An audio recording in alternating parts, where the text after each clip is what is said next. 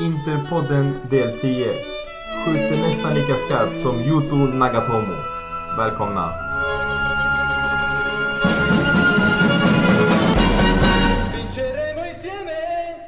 Välkomna till Interpodden del 10. Med mig idag har jag Hampus Kerki. Woho! Välkommen Hampus. Ja man. Och eftersom att det är ett jubileumsavsnitt, nummer 10, så har vi även med oss en gäst. Du får presentera dig själv. Tjena tjena, mitt namn är Arian. Härligt, härligt. Välkommen Arian. Nice. Kul att ha dig med. Eh, jag tänker att vi hoppar in direkt på eh, matchen mot Sampdoria. Eh, vi har ju precis varit på San Siro och vunnit med 3-2. En match som kanske skulle slutat annorlunda. Eller vad tycker du Hampus? Ja, alltså jag vill ju börja med att säga att den första halvleken som vi gör. Jag skulle ju lätt argumentera att det där är den bästa halvleken fotboll som vi har spelat under den här säsongen. Och det leder mig ganska oavkortat till det här som har pratats om. Att ja, men no, Spalletti kommer ju göra samma grej som Mancini, att det kommer gå bra i början och sen skiter det sig. Eh, men det här laget har ju nu bevisat någonting som Mancinis lag aldrig bevisade, att de kan spela på allra högsta nivån. För under den här halvåret med Mancini, där vi faktiskt ligger etta fram till, fram till årsskiftet, så vi spelar ju aldrig övertygande eller bra under den perioden. Eh, vilket jag tycker att vi definitivt har gjort under Spalletti. Men, sen kommer ju den här andra halvleken. Och, eh, ja. Någon annan, någon annan kan ju jättegärna få fylla i där och jag tror väl att vi alla känner ungefär likadant kring den, kring den halvleken. Eh, Jag tänker att jag väntar lite med, med säga hur jag känner och tycker och tänker och eh, vi kastar in Arian här. Du får köra andra halvlek om du känner så eller hela matchen, det är upp till dig. Ja, exakt. Alltså det var ju typ två helt olika matcher kändes det som. Fast det var bara två olika halvlekar. Alltså en halvlek som vi dominerar och den andra halvleken som vi spelar som ett korpenlag. Från liksom första halvlek där vi alltså inte slår ett enda fel pass till där vi liksom, vi vet inte ens vad vi sysslar med och släpper in dem i matchen helt enkelt. Ja, alltså, och, alltså så som jag ser det, det måste ju handla om någon form av Alltså någon form av hybris och rent av underskattning att vi körde över dem. För det var precis det det var. Det var liksom, vi körde över dem i första halvlek. Men då i andra kliver ut kliver ut och kanske känner att ja men det här är redan avspelat och klart liksom. Nu kan vi bara chilla. De här har ju inget på oss. Jo men så ska det vara. När det står 3-0 i halvtid. Det ska inte finnas någonting mer. Alltså, du ska kunna börja liksom, ja, låta de spelarna som har spelat mest vila och ta in kanske de yngre eller vad som. Alltså det ska vara klart. 3-0. Ja, alltså där får man väl, alltså man kanske faktiskt får skylla lite på Spalletti där. För det är ju lätt för en spelare att tänka så. Kan jag, tänka, alltså jag, jag föreställer mig det, nu vet ju jag inte alls vad jag snackar om i och med att jag inte spelar själv. Men jag kan tänka mig att från det perspektivet att om man har spelat så pass bra och det bara flyter på så förväntar man sig kanske bara att det kommer fortsätta flyta så här och då är det ju en tränares jobb att plocka ner dem på jorden och säga liksom skärp till er. Alltså det, det håller inte det håller inte att släcka av för det, det är ändå på den höga nivån och Sampdoria är inget skitlag. Alltså jag kan säga så här, hade vi spelat in podden igår så hade jag hållit med er. Jag bara eh, säga att 2-0 stod i paus. Det var tidigt i andra som det blev 3-0 om jag minns rätt. Eller hur? Ja, Jag tror att det var så. Tidigt i andra så blev det 3-0. Först var det, det var 2-0 i paus. I alla fall, men det kan vi kolla upp sen. Men, eh, hade vi spelat in igår så hade jag sagt exakt likadant. Jag tycker att vi liksom sä- säckade ihop i andra halvlek och exakt så gick, eh, jag kände under matchen igår och eh, visade kanske mina känslor. Vi var ju ute på matchträff. Eh, det, det var lite öl inblandat och så vidare. Men! Någonting hände i natt när jag låg och sov. Eh, jag kunde inte somna och jag satt och tänkte och tänkte och tänkte. Eh, och det jag tänkte på framförallt var att Spalletti var nöjd. Och han var supernöjd. Och jag fattar liksom inte hur kunde han vara så nöjd. För att alla andra matcher där vi har vunnit matchen eh, och spelat bra kanske, men vi har fått med oss tre poäng men kanske inte övertygat eller vad man nu ska säga. Så har han varit missnöjd. Han har sagt det. Direkt i konferensen, presskonferensen efter eller liksom intervjuerna efter. Men den här matchen var Spalletti jätte, jättenöjd efter matchen trots att vi släpper in två mål. Eh, Så så jag kunde liksom inte greppa det, jag fattade inte vad är det som gör att han, att han är så pass nöjd. Och då slog det tillbaka på mig att, att så här är det. Alltså vi gör en, en helt otrolig match. Sen så har vi oflyt. Så att det är en match där vi har oflyt. Eh, när det kommer till att sätta lägena. Vi skapar ju otroligt mycket, precis som Hampus säger här så jag ville skriva under på att vi gör vår bästa halvlek och det kände vi fram tills eh, Napoli-matchen att där gjorde vi vår bästa halvlek. Men den här liksom eh, glänste över det och, och vi gör liksom allting rätt. Men bollen sitter bara två gånger innan paus. Eh, och sen så gör vi 3-0 men det skulle ju stått 5-0 eller 6-0. Vi har ju Perisic läge, vi har Nagatomos läge, vi har... Alltså Icardi har i Icardi har- ribban. Precis, och vi Eller har... Stolpen, ursäkta. Ja, precis. Perisic två i stolpe eller ribba. Mm. Så. Ja, så att där är... Alltså med alla de här motgångarna så gör vi ändå tre mål framåt. Mm. Och sen så får man kolla, okej men vad gjorde Sampdoria i matchen? Alltså Sampdoria är ett bra lag. Eh, Och det har ju inte minst Spalletti nämnt inför matcherna. Han hyllar ju mer eh, Gianpaolo, det kommer vi säkert gå in på lite närmare senare. Men eh, han hyllar ju deras tränare mycket och deras spelsätt och de såg ju bra ut. Det var, inget, det var inget dåligt lag. Men vi var ju superior, alltså vi var ju Oh ja. överlägsna. Så att jag tänker så här. Nu, så här i efterhand så känner jag shit, vi gjorde en skitbra match. De gör två slumpmål. Eh, det ena är ett misstag av Handanovic. Mm. Eh, förlåt Elvis, det är ett misstag av Handanovic. Det är ett misstag av Handanovic. Handanovic gjorde ett misstag. Misstag av Handanovic, ifall någon missade. Och där gjorde Bologna 2-2 mot Lazio också. Oh, vi slänga in det. ja. Fan vad vackert. Härligt. Eh, det var en fotnot. Men. Eh, och det andra målet, ja men det, det är ett fint mål de gör, liksom deras eh, 3-2 mål. Men vi tappar ju aldrig matchen, vi har full kontroll fortfarande. Man, man blir lite lätt frustrerad för kollar man på resultatet så står det 3-2. Vi vann med uddamålet, men vi vann ju inte med uddamålet. Vi körde ju över dem. Mm. Så att, eh, nej alltså jag, jag är supernöjd idag och jag, inte, alltså, jag var inte lika nöjd igår. Ja, nej, alltså jag är ju inte lika, lika nöjd som dig, även när man har fått lite perspektiv på det. Och det handlar ju framförallt om att den här, den här mentalitetskollapsen där, som, eh, som jag inte direkt gillar att se. För det är väl den där grejen som mest påminner mig om det Inter vi nu har sett från 2011 och framåt, mer eller mindre. Som, som av, den här gången, om, liksom på, eget, på eget bevåg, att vi egentligen släpper in dem i matchen frivilligt nästintill. Bara på att vara jävligt slarviga. Men när de hänger första där så blir det fan skakigt. Och om vi, om vi tar till sådana medel och börjar slarva mot ett bättre lag än Sampdoria, då kommer vi få den. Och då kommer, det, då kommer vi inte gå därifrån med tre poäng. Fast någonting har ju ändå Spallettis Inter visat. Och Ma- det- in, Spallettis inte har visat massor. Jo, Mängder. men jag tänker mer som nu sista minuterna vi ser om vi inte har en ledning. Där de håller verkligen. Mm. Och det får jag hoppas på att det fortsätter så här, att det liksom kan vara. För att okej, de släpper in ett mål, de släpper in två mål. Men sen kommer inte det där tredje målet för dem. Och det har vi ju sett ändå liksom i ja, alla dessa matcher som har varit sådär uddamålsmatcher. Det ska dock sägas, och det här känns ju inte så jättehärligt att säga just nu, nu när vi har haft Nagatomo i vårt intro och allt sånt där. Men deras två mål kommer från inlägg från hans sida. Mm. Det går inte att blunda för. Alltså, Nej, alltså det, det kan jag absolut hålla med om. Eh, samtidigt så tycker jag inte att han... Alltså det första målet kan inte Nagatomo göra så mycket bättre på. Utan det, det där är någonting som, som eh, Handanovic ska ta. Det, Handanovic får, ä- får äta den till 90% Ja. absolut. Ja. Men en ytterbacks främsta jobb är att se till att de bollarna inte kommer in. Ja, absolut. Så om Ja. det är möjligt att göra en hel match, nej Mm. självklart inte. Alla lag släpper till inlägg. Så jag tänker ju inte sitta och såga Nagatomo vid fotknölarna för det. Men, mm, ja, ja, jag vet vad men andra, andra målet ska, är är ju långt ifrån Handanovic fel. Och, eh, Absolut. Men och där är det alltså, jag skulle inte argumentera att det, är, att det är Nagatomos fel heller, utan det är en kollektiv försvarskollaps. Ja, och det är också ett mål som de gör väldigt, väldigt bra. Alltså Sampdoria. Det får man inte ta ifrån absolut. dem. Och vi visste alla att Quagliarella kommer hänga ett mål. Ja. Så att, det kunde vi räknat från början. Det, Mm. Ehm, vad hade du tippat för resultat? Minns du det? Eh, ja, jag, hade ju, jag var ju den här pessimistiska jäveln som sa 1-1. Just det. Just Så, och eh, jag hade ju mål av Perisic och eh, Duvan Zapata hade jag. Så det är ju inte ett enda rätt någonstans om jag ska vara helt ärlig. Så, Vad fan hade jag? För jag hade 3-1 men hade jag två av Icardi? Det hade jag. ja. Två av Icardi och jag hade även Quagliarella. Det var Mm. nära. Men vem satte jag på tredje då? Jag tror fan att jag sa Skriniar. Nej. Nej, nej nu, nu, Nagatomo sa jag nog. Nagatomo sa Ja. jag. Nagatomo sa jag. jag bara... Det är fan dags. Ytterback.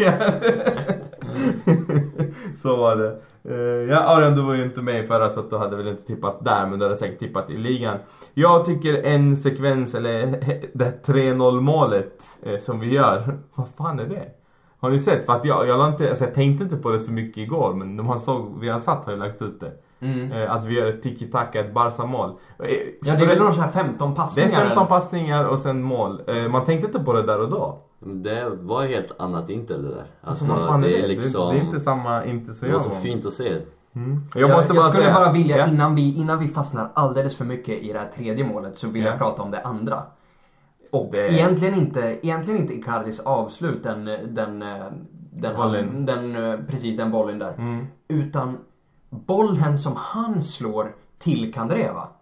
För det är ju han som Ja. slår den från andra sidan plan. En perfekt cross på Kandrevas fot på andra sidan kommunen typ. Och visst gjorde han exakt samma sak. Var det under Napoli-matchen han gjorde samma sak? Ja, där lägger han ju, alltså, eh, vad, vad blir det, en djupledsboll där. Som också Ja. går någon så här 30 meter. Fast den, Precis. ligger, fast den ligger ju efter backen ändå liksom. Ja, så okej, det men, men oavsett, de två grejerna. Mm. Allt det här man snackar om att Icardi är en fox in a box och värsta Mm. liksom, våran Ja, spetsstriker. Alltså det, det där är ju skitsnack. Alltså för, för de här två bollarna, det alltså, Och det det var, är ingen dussinlirare som sätter dem. precis, liksom. och det är exakt det jag tog upp förra avsnittet om du minns. Så sa jag att eh, han är som Zlatan när det kommer till att han kan passningsspelet också men det har inte varit någon som kan ta hand om det. Eh, nu så ser vi att Kandreva i den här matchen, han förstod kanske det i, i Napoli-matchen men Icardi kan slå de här bollarna, kan slå en avgörande passning. Eh, och då gör, eh, ja men då har de säkert tränat på det för det, det vi ska förstå här, det att det vi pratar om och det vi ser, alltså vi är inte ens fotbollskunniga jämfört med Luciano Spalletti. Alltså de sakerna han har gjort, alltså han har imponerat mer på mig än någon annan tränare. Det, det är helt sjukt. Och, Mm. Alltså går vi tillbaka några avsnitt så vet jag att jag jag var den som jämförde med Mancinis Inter. Jag var den som var rädd för att, men tänk så, jag har inte sett bra spel, jag har inte sett... Det han har gjort här, och jag hyllade honom förra gången, jag kommer hylla honom tills liksom, det, det inte, han inte förtjänar det. Men, den här snubben har fått de här grabbarna att lira ihop på ett sätt. Alltså han har, fått, han har bildat par. Han har bildat Kandreva och Dambrosio par som är, alltså just nu, riktigt, riktigt grymma. Mm. Eh, han håller på att göra samma sak ser det ut som mellan Nagatomo och Perisic. Jag kommer gå in på matchbetygen och så vidare sen. Vad, liksom vad italienska tidningarna säger och sånt. Men vi ser ju det själva. Vi, vi har ju en ny fotbollsspelare på vänsterbacken som var uträknad av alla. Ja, jag lyfter ändå varningens finger där. Alltså, jag tror ju inte att det här kommer hålla i sig, tyvärr. Alltså, det... Jag vill ha, jag vill ha Jo, Arians men- synpunkt på Yuto Nagatomo. Yuto Nagatomo, både han och Dambrosio. Eh, jag minns att eh, man klagade på dem väldigt mycket. Nu är det ju inte lika mycket så. De slår inte lika många felpassningar. De samarbetar med de som spelar framför dem på kanten då. då. Eh, det, det verkar vara mycket samspel och det går ju Inters väg. Det, och det ser man ju. Förut så var liksom man, var, man visste inte om Dambrosio skulle spela eller skulle vara Stanton. Man visste inte om det var Nagatomo eller någon annan. Men nu är det de som är givna. Ja, och framförallt så spelade det ingen jävla roll vem som lirade förut heller. För man visste att de var skit hela högen. Om det var Ansaldi eller Santon, Ja, eller så- vem det nu var. Alltså, Usch, Ansaldi. Ansaldi, ja visst. visst. Nej men Ibland så... tänker jag på honom. Och bara, och bara fy fan. Assad. Nej men så båda har ju höjt sig. Och förmodligen då kommer jag höjas mer om inte jag har jinxat dem nu. Men det är... Alltså det, det är ju någonting vi verkligen eh, hoppas och ser fram emot för att eh, Jag tänker så här, när vi ändå diskuterar Nagatomo så är det ju anmärkningsvärt att eh, när han går ut Mm. Förlåt, var det han som gick ut? Ja, det var han ja, som, ja. nu blir jag helt. Men när han går ut så tar, tar Spalletti in Santon. Eh, och det höjer ju på vissa ögonbryn. Varför inte Dalbert? Det finns ju ett bra svar. Spalletti, svar, svar. Ja, Spalletti svarade ju på det i presskonferensen. Han Mm. sa Han, eh, han påpekar ju att i det, i det läget i matchen så ville han ha in någon med längd. mm. Som kunde stoppa de bollarna. Och det, jag kan ju tänka mig så här. Eh, Spalletti är väl mediatränad också. Han vet ju Mm. att den här frågan kommer komma och han kommer svara. Han måste ha ett svar liksom innan han gör det här bytet. Eh, så är Sen det så. vet det fan, nej, nej. Jag tycker fan inte att det håller. Alltså för om du vill ha in en längd, Är Dalbert kort? Jag förstod inte det heller. Nej, Alltså? Okej, Santon är, är marginellt Ja. längre än vad Dalbert är marginellt. Men det här är i slutskedet av matchen, det är typ fem minuter kvar. Du hade ju, om du hade velat ha in längd i boxen, då sätter du in Ranocchia. Och så flyttar du ner Perisic i ytterbackspositionen. Visst slängde han in honom i derbyt också? Santon. Ja, precis. Han kom Ja. sista fem eller vad Ja. det var. Ja. Och orsakar fan nästan ett mål där. Alltså i slutminuterna. Det är en rensning där som går helt åt helvete. Ska han återuppliva Santon också? I helvete heller alltså. I helvete heller alltså. Det finns inte tid för sånt. Nej. Nej men alltså vad är det, alltså du har ju snöat in på det här. För, förra avsnittet satt du bara Ja men om man kunde göra det med Ranocchia eller med Med Nagatomo. Nagatomo så kanske han skulle och både jag och även satt där och skämdes liksom. Alltså Nej men jag, jag, jag vet inte. Jag, jag tänker så här alltså. Har vi hittat en tränare som eh, kommer göra sitt namn liksom, eh, alltså rista in det i Inters väggar. Eh, så behöver han återuppliva Alltså- Nagatomo, Ranocchia och Santon. För det är ingen annan tränare i världen som skulle lyckas med det. Nej, alltså om vi, om vi kopplar tillbaks till det här återupplivandet. Att återuppliva Ranocchia, det förklarade ju senast att Ranocchia är ju, han är ju en vettskrämd ekorre på nyårsafton. Alltså det, den här killen har inget psyke. Så det går inte att uppliva en sån kille. Santon, även om du upplivar honom så är han sönderslagen och skadad jämt så ingen poäng i att uppleva honom. Nagatomo, han har ändå gett allt, kämpat hårt, omtyckt i gruppen och så vidare. Så det finns ett syfte och en möjlighet att återuppliva en, en kass spelare som Nagatomo faktiskt är och få honom att se ut som en acceptabel fotbollsspelare. För vi ska lugna ner oss lite här. Nagatomo är inte någon form av wow. Det är ingen wow i honom. Jag är Alltså, det- att hålla med. Ja men alltså när, när Juve har Alexandro på sin kant och vi sitter här och bara Nagatomo har blivit så mycket bättre. Nagatomo har blivit acceptabel. Jag tänker inte Återuppliva dra- och sälj. Återuppliva och sälj och köp nytt. Nej, fast alltså- Ja, ja absolut. Om vi lyckas göra det så ja, då... jag, jag tror inte att vi kommer kunna lyckas sälja honom liksom. Folk går inte på det där. Men... Nej. Eh, inget eh, ont om Nagatomo överhuvudtaget. Jag tycker det är jättekul att se honom. Eh, Ja. Däremot så skulle jag vilja lyfta D'Ambrosio. Mm. Som jag tycker hamnar helt åsidosatt i den här diskussionen. För att han har aldrig varit precis lika skit som Nagatomo har varit. Så Eh, jo. nej, nej, nej, Jo. nej. Det där håller inte. Alltså sorry. Det Inte där- under lika nej. lång tid. För att han har inte spelat där så länge.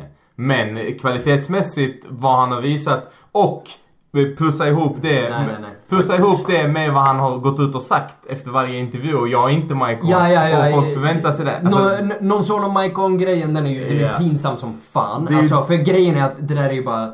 Jag tweetade till, twittrade till och med till honom efter att han sa det och han bara nej Menar du det va? Men hur som helst, jag, jag håller inte med den här, den här argumentationen att han har varit lika lågt nere på botten som Nagatomo har varit. För, för det stämmer inte. Men han har ju börjat bli, alltså börjat gå förbi och vara acceptabel. Det här samspelet som han har med. Kandreva. Och Kandreva har jag kritiserat också. Mm. Så, så den får man ju också liksom dra tillbaks och, och käka upp liksom. Men Tyvärr så tror jag att den är tillfällig. den är ju jättetillfällig. Ja, den, den men, men grejen är att Kandreva, det handlar ju om att de här senaste matcherna, alltså i derbyt mot Napoli och även mot Sampdoria förvånande nog, Mm. så har ju Kandreva fått gigantiska ytor. Absolut. Jo, Och det, han, ja, men, och det är ju, alltså han är ju otroligt bra på, på de ytorna. Det har vi ju sett i alla år i Lazio.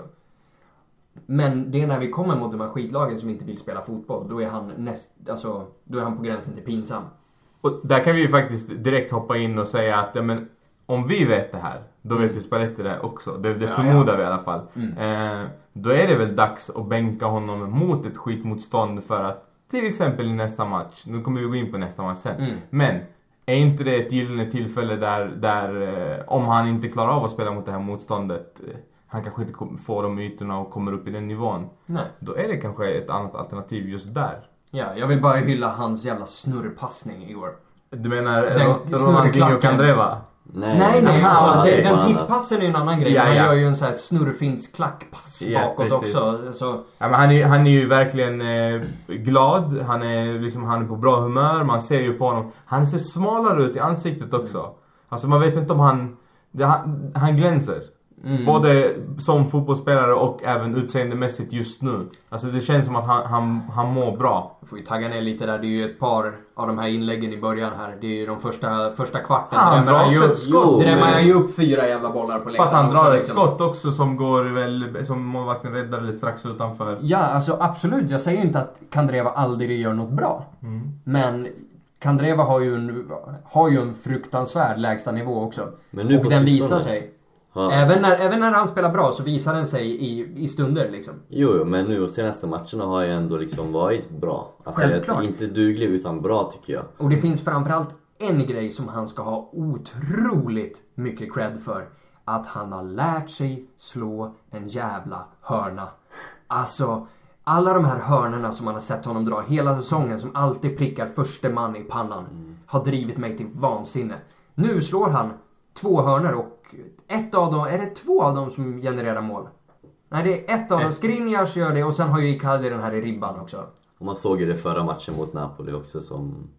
Det, han slog bara hörnen så kom ju Juan Mario och tog hörnen och då blev det ju Ja, liksom ja. spel på det liksom. Precis. Nej. Men jag tänker nu senaste matcherna med Kandreva, kan det vara att Dambrosio gör det så bra, eller åtminstone bra, som får Kandreva också bli bättre liksom?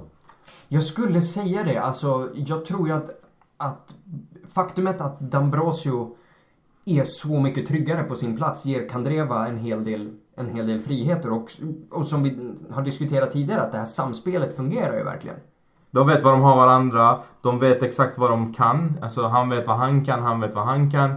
Eh, när han liksom går på sin räd då vet han att då kommer Dambrosio täcker upp och så tvärtom. Mm, så att de har, ju, de har ju skapat ett samarbete som gör att båda ser väldigt, väldigt bra ut tillsammans. Ja. Eh, och det är också det är intressant att veta för att vi kommer ju komma in på nästa match och så vidare men om man byter ut en av dem, kommer det Mm. funka fortfarande? Kommer vi tappa allt?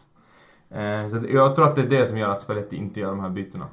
Nej men det är det, för många byten eller liksom om vi ska hålla på och rotera och det, man vet inte för just nu så får vi ju med oss tre poäng. Alltså Så- så rotation, ligger- ursäkta att jag bryter men rotation är ju, det är ju en det är en utdaterad grej i fotbollen att man behöver rotera. Alltså kolla Chelsea förra året Mm. som, tog, som tog Premier League-titeln. De roterade ju minst i hela ligan.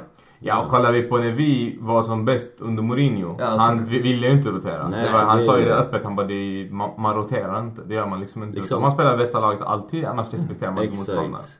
Alltså en spelare här eller en spelare där kan man ju byta men liksom om du ska börja testa eller någonting när man börjar vinna och hålla på då är Ja. det synd för sen så kanske man inte kommer tillbaks till samma... Ja, nej men alltså det, det handlar ju om att liksom den, moderna, den moderna fotbollsspelaren är så mycket mer atletisk än vad de var för tio år sedan. Men- Alltså det, allt det här går framåt hela tiden så behovet av rotation och en stor trupp är inte lika signifikant nu som, så som det var på 90-talet till exempel. Nej, men det där är ju en, ena liksom, eh, delen i det. Den andra delen i rotation handlar ju om att du har en trupp med ett par, eller många proffs. Mm. Eh, det finns proffs på bänken också. Och de proffsen behöver få spela för att du ska attrahera dem, för att de ska vara kvar, för att de ska brinna för... Alltså det vet ju till och med den som har spelat Championship Manager eller vad det nu Mm. kan vara. Alltså du kan inte ha en trupp med spelare som inte får spela. Och där nämner ju faktiskt, för vi snackade lite, eller det, det har ju snackats om Icardi och Eder. Eder gör det bra, ska han få spela liksom i, i mindre matcher och så Nej. vidare. Nej precis, alltså det logiska svaret är nej. Men eh, Spalletti går ut efter matchen och säger att ja, jag bytte ju in Eder för att jag tyckte att eh, jag tycker att Eder är en jättebra fotbollsspelare som förtjänar att få spela. Eh, just nu så vet jag inte vad jag ska göra. Jag vill att han ska spela, men jag vet inte hur jag ska få till det. Jo men... Fast det där måste ju vara en medietränad grej också liksom. Alltså, han har plockat in honom två matcher i 85 och bara bett killen att sänka en jävel liksom. Jo alltså, men så- de här spelarna som inte får spela, eh, Eder eller vem, vem som. Det är liksom... Vi kan ju släppa in dem tidigare bara i matcherna, inte i 85 var liksom. Och, Men jag, jag vill faktiskt ta upp de här bytena för att han, han, det ena bytet har vi ju diskuterat. Mm. Eh, och det kommer vi överens om att det är mediaträning för att Ja. det, det finns ingen logik i att ta in Santon istället för Dalberg. Eh, istället för, eh, ja precis, eller istället för Nagatomo eller vad man nu ska säga. Men, eh, finns det en anledning att göra det bytet överhuvudtaget? Santon-bytet. Ja, Absolut alltså. Nagato, nej men Nagatomo ut, varför det? Det beror ju på om Nagatomo har sprungit slut sig men så, Fast- som jag minns så var Borja Valero kvar på planen och han såg ju helt jävla förstörd ut. Och då hoppar vi in på vår bästa spelare enligt många i den här matchen som är Mattias Vecino. Mm, Eh. ja, mm. Ja men enligt många då så, så kan vi diskutera vem vi tycker men Vesino gör en enligt mig en kanonmatch Absolut. eh, återigen och, och eh, visar alltså pigga ben och visar speluppfattning utöver det vanliga och så vidare. Eh, han visar aldrig ett tecken på att han var trött eller någonting. Nej, men han byts inte. ut. Vad är det för byte då? Vem vill ta den? Alltså, jag förstod inte det bytet faktiskt när jag själv skrek hela tiden nu Borja Valero trött och det, han, det är ju det bytet som han gör i varje match. Han tar ju ut honom tidigast liksom. Mm. Och det känns ju som att efter att eh, Vesino byttes ut och det var ju väl då det blev ju någon halv kollaps. Alltså Ja. mittfältsdominansen försvann, passningen en en där, liksom det försvann. Så det var ju, det märktes. Och, och vi tog in Joao Mario ska sägas. Ja. Och just, just det, jag har ju en liten teori där. Alltså jag satt också och tänkte på det i, igår när, när han gjorde det bytet. Och jag tror att det finns en förklaring. Men jag tror att det är också att det är en missberäkning från, från Spalletti som han kommer undan med. Att, ursäkta. Eh, att anledningen till att man plockar in Jean Mario är för att bibehålla den här höga pressen. Mm. Som, Mm. alltså i och med att Vesino och Gagliardini faller djupare i banan och Borja Valero inte orkar köra den, den löpningen. Mm. Men då, det håller fortfarande inte riktigt för då borde Valero gått ut för, Exakt. gått ut för Jean Mario. Eh, vilket jag tycker han bör göra oavsett för Valero är en fantastisk, fantastisk fotbollsspelare och döviktig för oss men han orkar inte 90. Alltså det Han har nästan... inte 90 i sig alltså. Nej, och det har vi ju sagt i varje avsnitt höll jag på att säga, men vi har ju sagt ofta. Men det såg nästan ut på, på Valero som att han fick chock. Mm. bytet kom. Typ, alltså hallå, jag är trött. kan jag få bilden nu? Ja.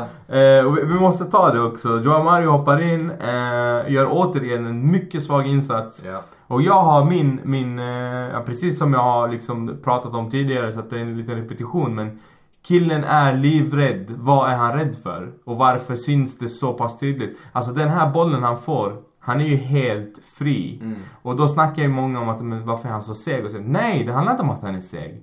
Killen blev livrädd när bollen kommer till honom och han är själv. Mm. För att han vet, jag kan inte skjuta. Det enda han gjorde, han tittar på bollen, sen tittar han var är någon jag kan spela? Mm. För att jag vill inte ha bollen. Nej. Nej, och eh, jag vet inte, man, det ska ju komma ihåg, man, vi ska ju komma ihåg också att det är ju inte Ausilio som har scoutat honom. Det är inte...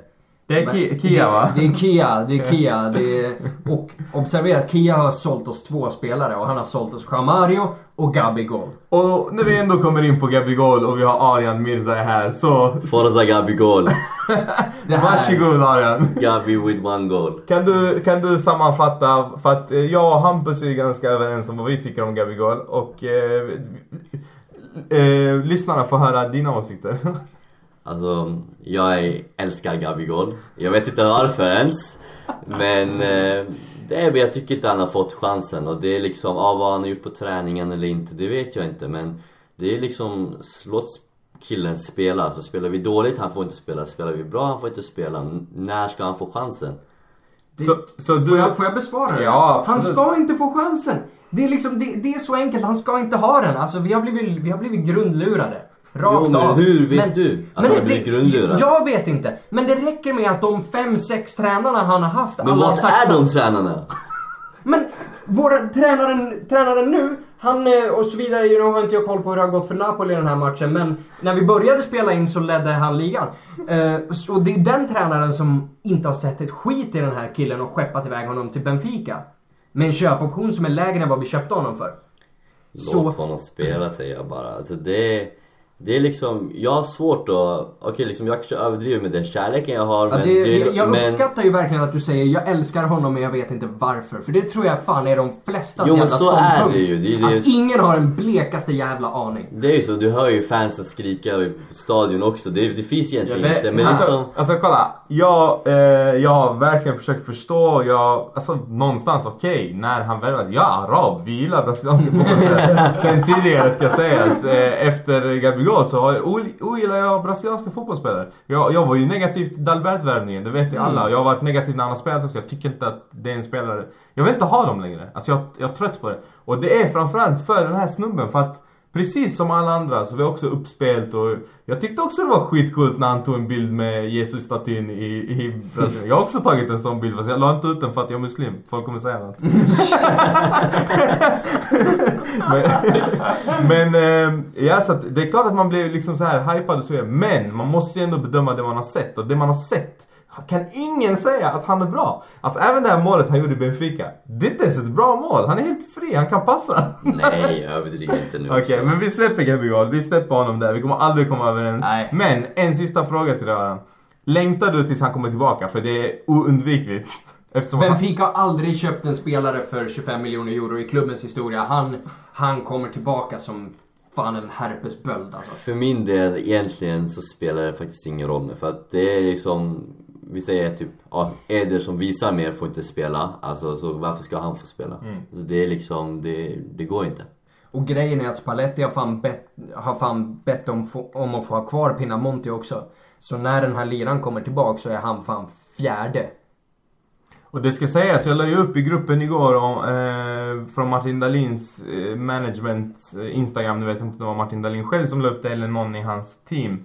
Eh, att de var i, ja, men, hos oss i vår klubb och eh, det är ju högst troligt att de säljer en spelare till oss. Så att vem, vem tror vi? Svenska spelare.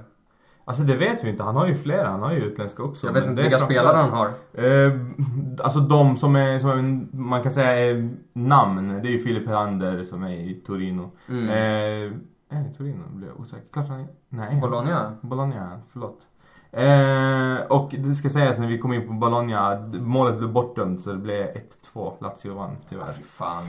Eh, men han har ju honom och sen så har han eh, Mattias Svanberg i MFF, eh, ung talang, jätteduktig. Jag följer MFF, jag tycker att han är Han vill ha va? Riktigt, ja, alltså vet du vad grejen är? Han är, han, han är en, Jag vet inte hur jag ska förklara det på bästa sätt men han är något som sticker ut. Det är inte en vanlig fotbollstalang utan han sticker ut. Eh, han har hjärnan på rätt ställe. Det, det, är, en, det är en riktigt, riktigt grym eh, eh, liksom Han skulle aldrig få chansen. framtidsvärvning. Han skulle aldrig få chansen. Nej men det, förmodligen är det till primaveran. i Jo, men- Ah, sen därefter- Den här Dalin och han Lindelöf eller?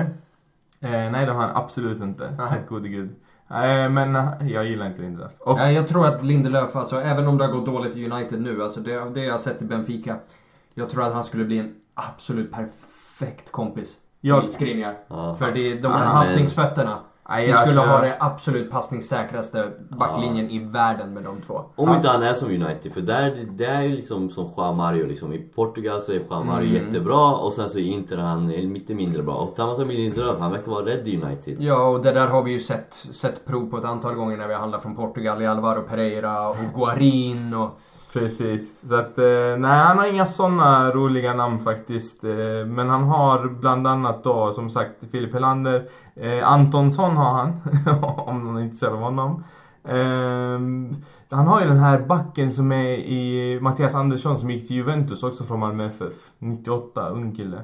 Eh, som är utlånad till Den Bosch. Och sen har han, eh, ja det är framförallt mittbackar då. Eh, Paulus Arajuri. Han har målvakten Patrik Karlgren som vi känner igen från AIK och eh, U21-landslaget va. Jimmy Durmas har han, Granqvist. Eh, Hettemaj. Spelar i Kievo. Så att det, det är en del och sen får vi hoppas att det inte är Mikael Ishak eller? Ja, nej det vore ju inte så jävla... Han har ju faktiskt en som har ett jävligt häftigt namn och det är en eh, ytter. Han heter Joaozinho. Är det okej Arian? Ta in honom så vi kan ha flera wows i laget. Vi har fan inte... Vi har fan inte tillräckligt alltså. Skulle ju ge oss vår fjärde, eller hur? Ja. Han har ju Mikael Lustig också om vi behöver någon som håller en stolpe. Om han har Crespo Camara så det, han är cool.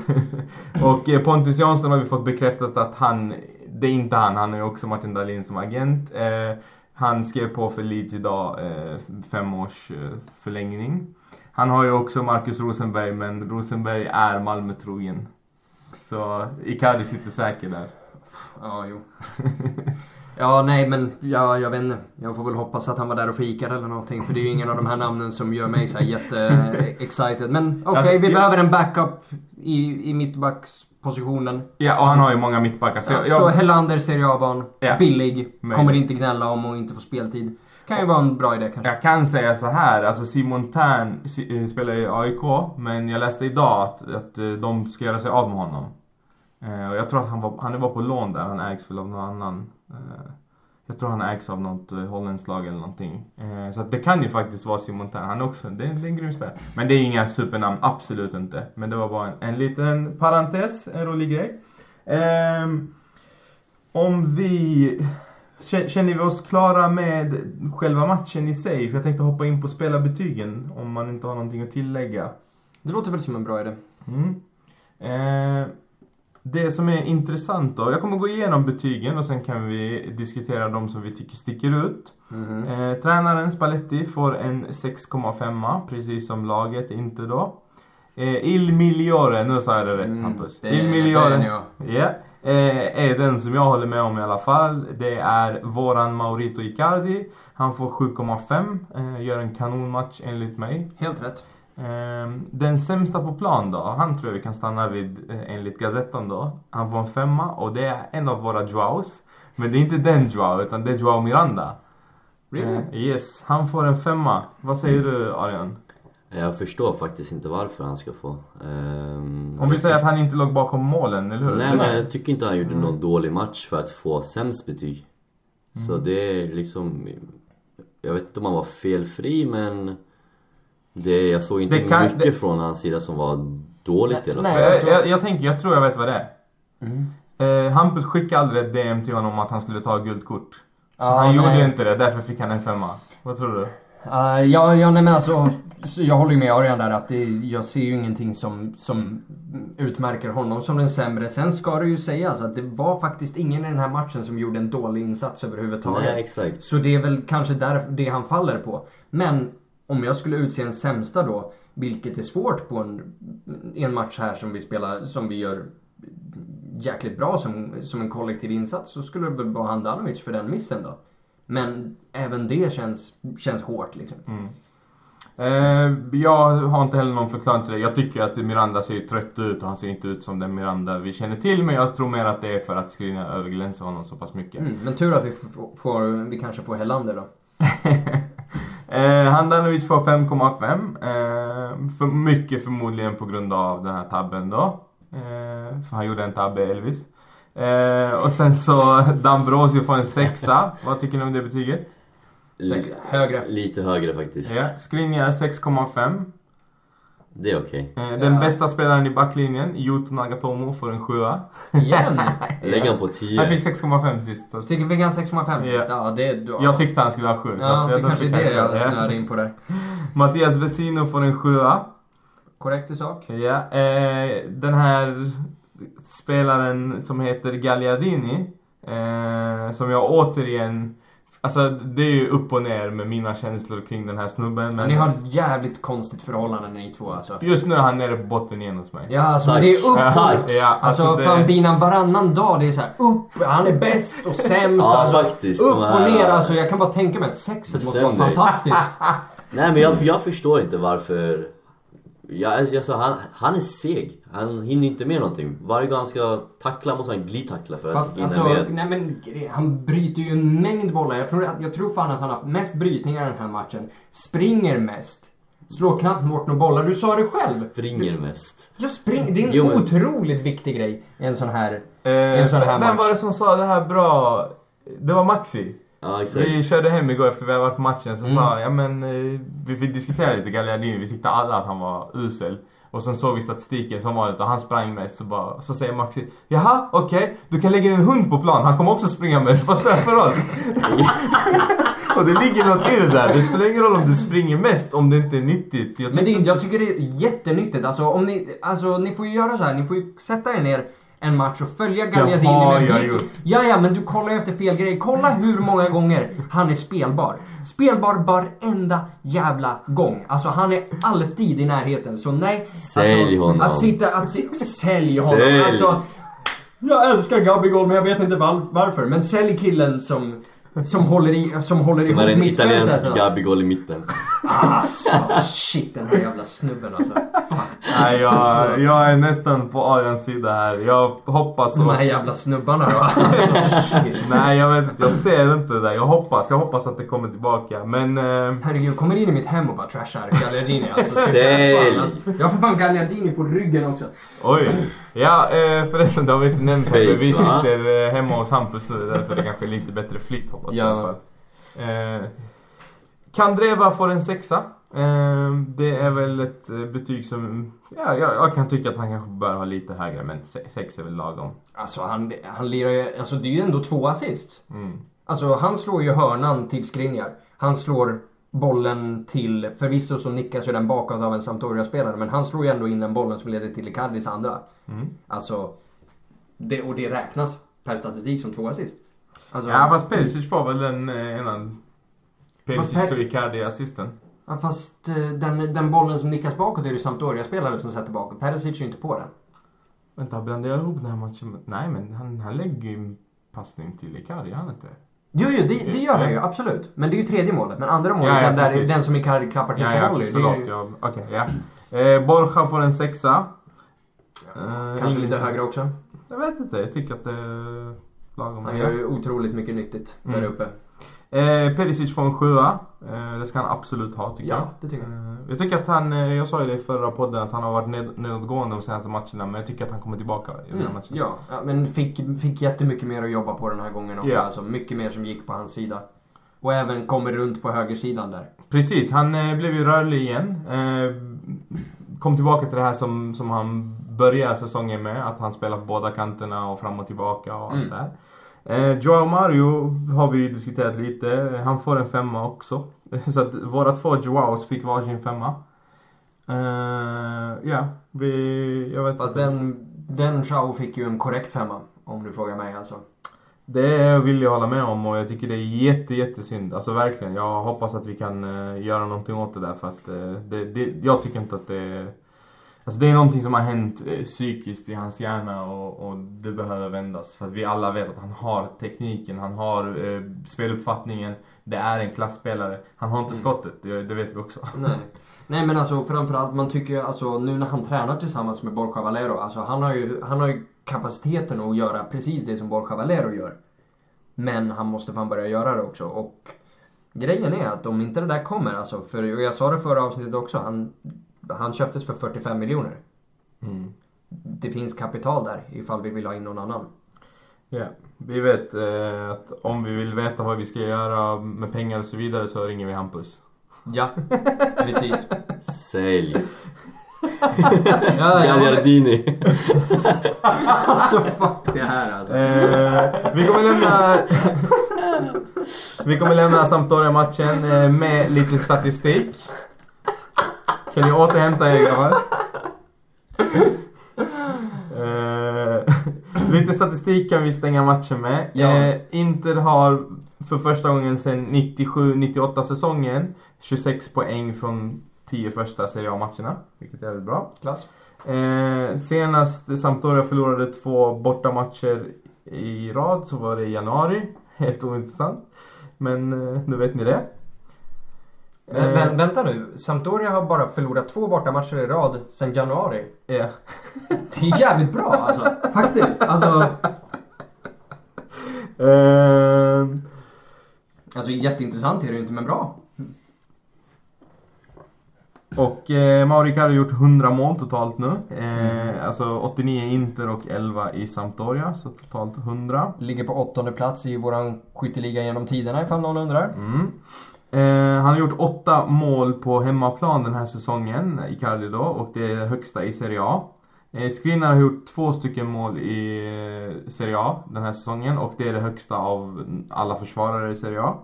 Så att eh, han leder den ligan också, förutom eh, liksom alla tacklingar och återvunna bollar och allt vad det nu är. Mm, bara 12 kvar så slår han ju Materazzis rekord där. Jaha, gjorde han 14? Nej, 13. 10 gjorde han. 13. Är det så? Han, han, han har ju Serie A-rekordet för flest mål av en Ja. försvarare. 13 mål. Ja men det slår eh, Skriniar i år. Ja, ja. Vill, vill ni att han ska slå den eller? Nej, Ja, det faktiskt inte. lite, så, lite sådär alltså. Man vill ju lite men ändå inte. Ehm, och ehm, Perisic gör sitt rekord i antal skott i en Serie A-match. Sen han kom till Serie A då. Han, han sköt sju skott. Ehm, och eh, Kandreva också. Han eh, rör bollen 87 gånger den här matchen och det är hans rekord i Serie A med Inter.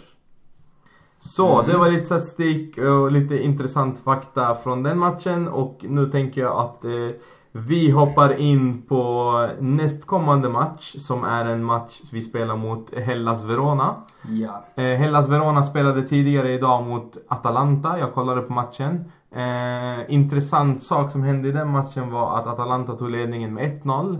Eh, firade, jag tror till och med att spelet började och alltihopa och sen bara hmm, nej nu ska vi kolla på video eh, och eh, målet dömdes bort.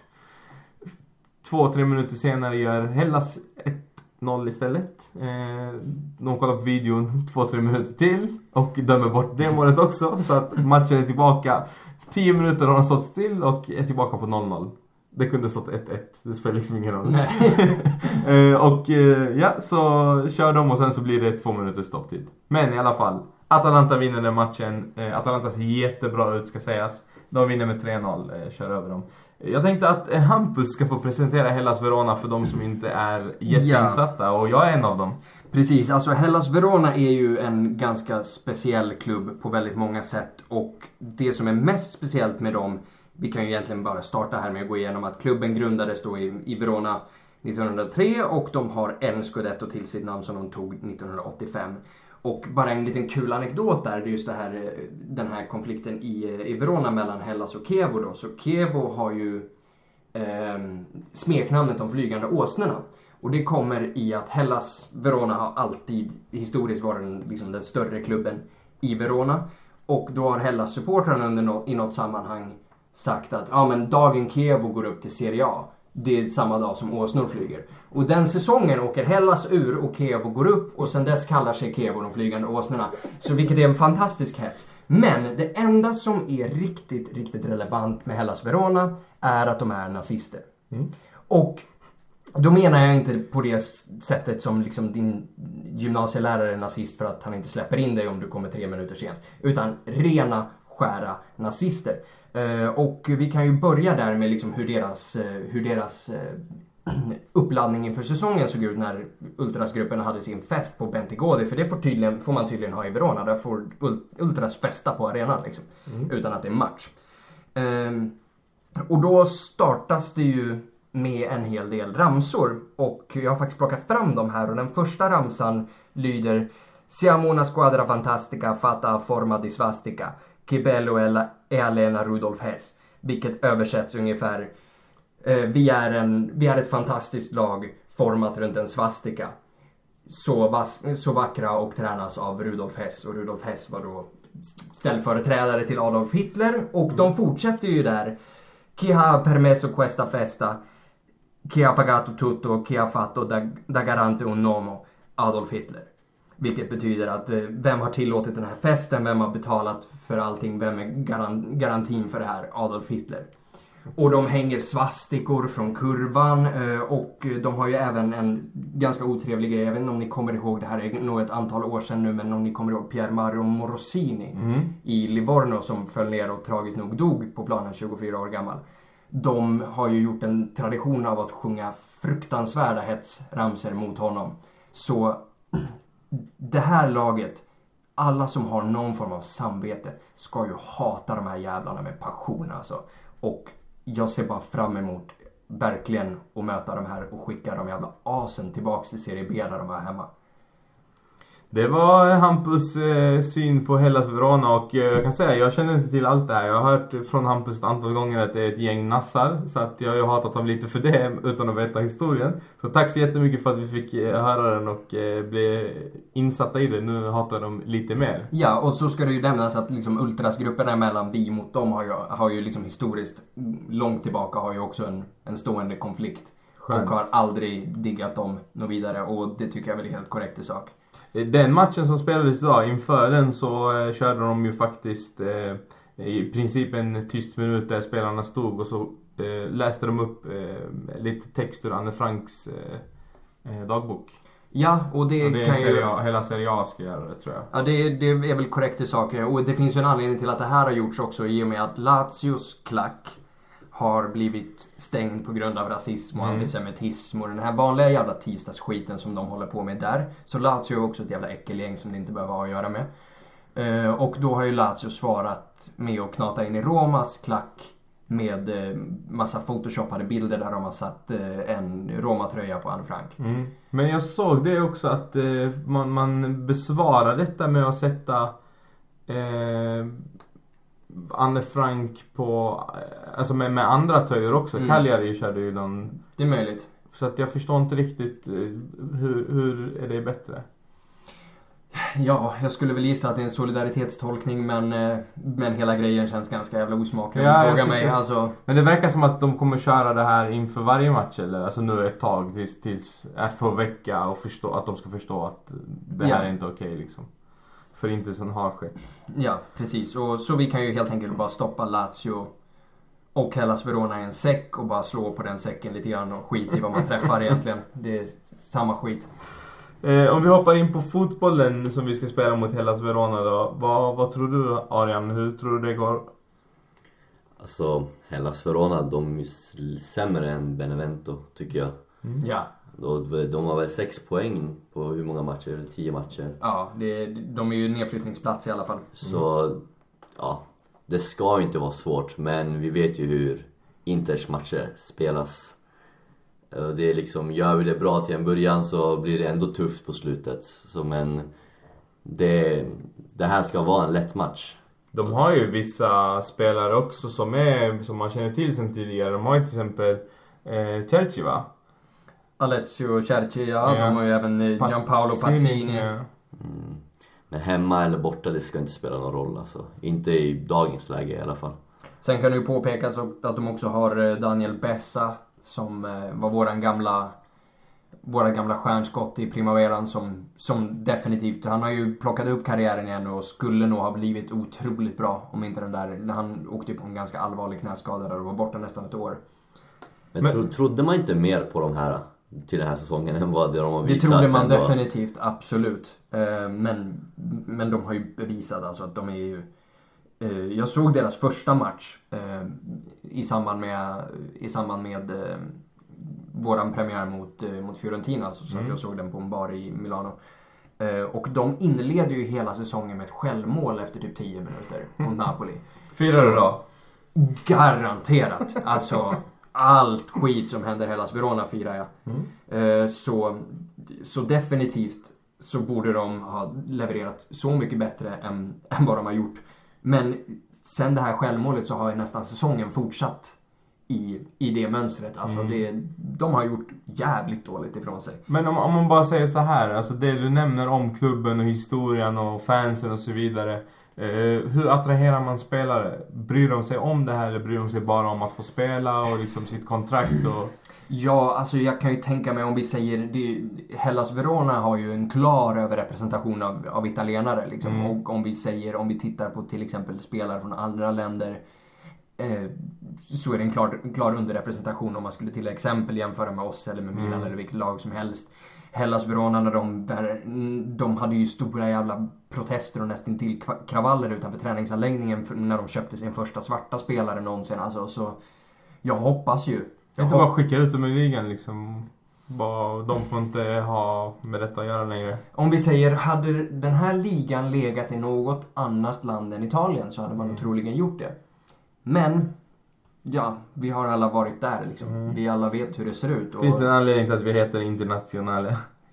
Ja, dess, om man, man hade ju hoppats, dessvärre så ska det ju sägas att liksom Italien är ett, Italien är ett fascistiskt land. Man kommer inte ifrån det och även i våran, uppe på kurva nord hos oss, Ja, Så även där, där, vi, där det ska vara internationella och för vi är bröder runt världen så är det ju en hel del grupper som Mm. definitivt inte representerar sådana åsikter. Och det har ju faktiskt inte bara med Italien att göra, måste, måste ändå nämnas. Utan så är det tydligt med i lilla Sverige.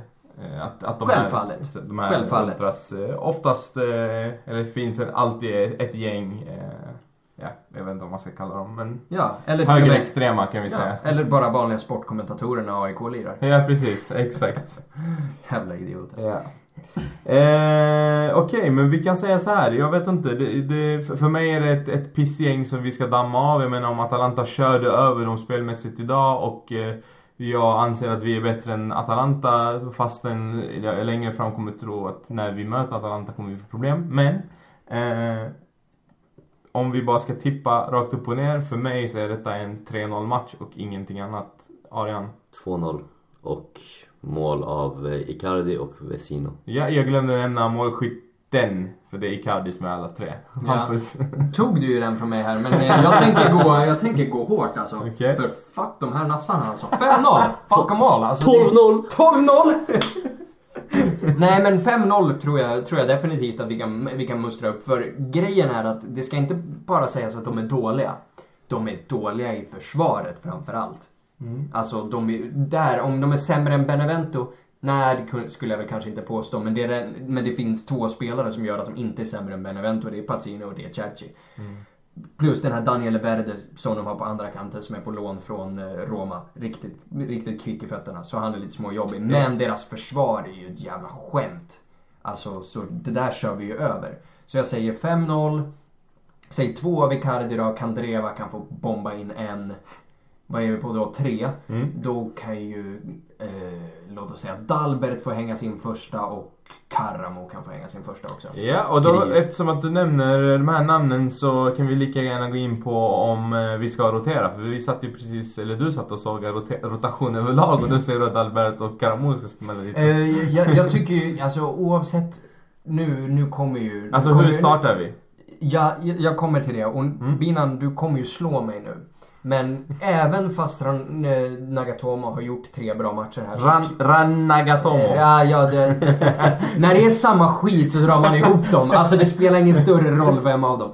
Men Nagatomo har gjort tre bra matcher, ja, men jag tycker fortfarande inte att han ska starta.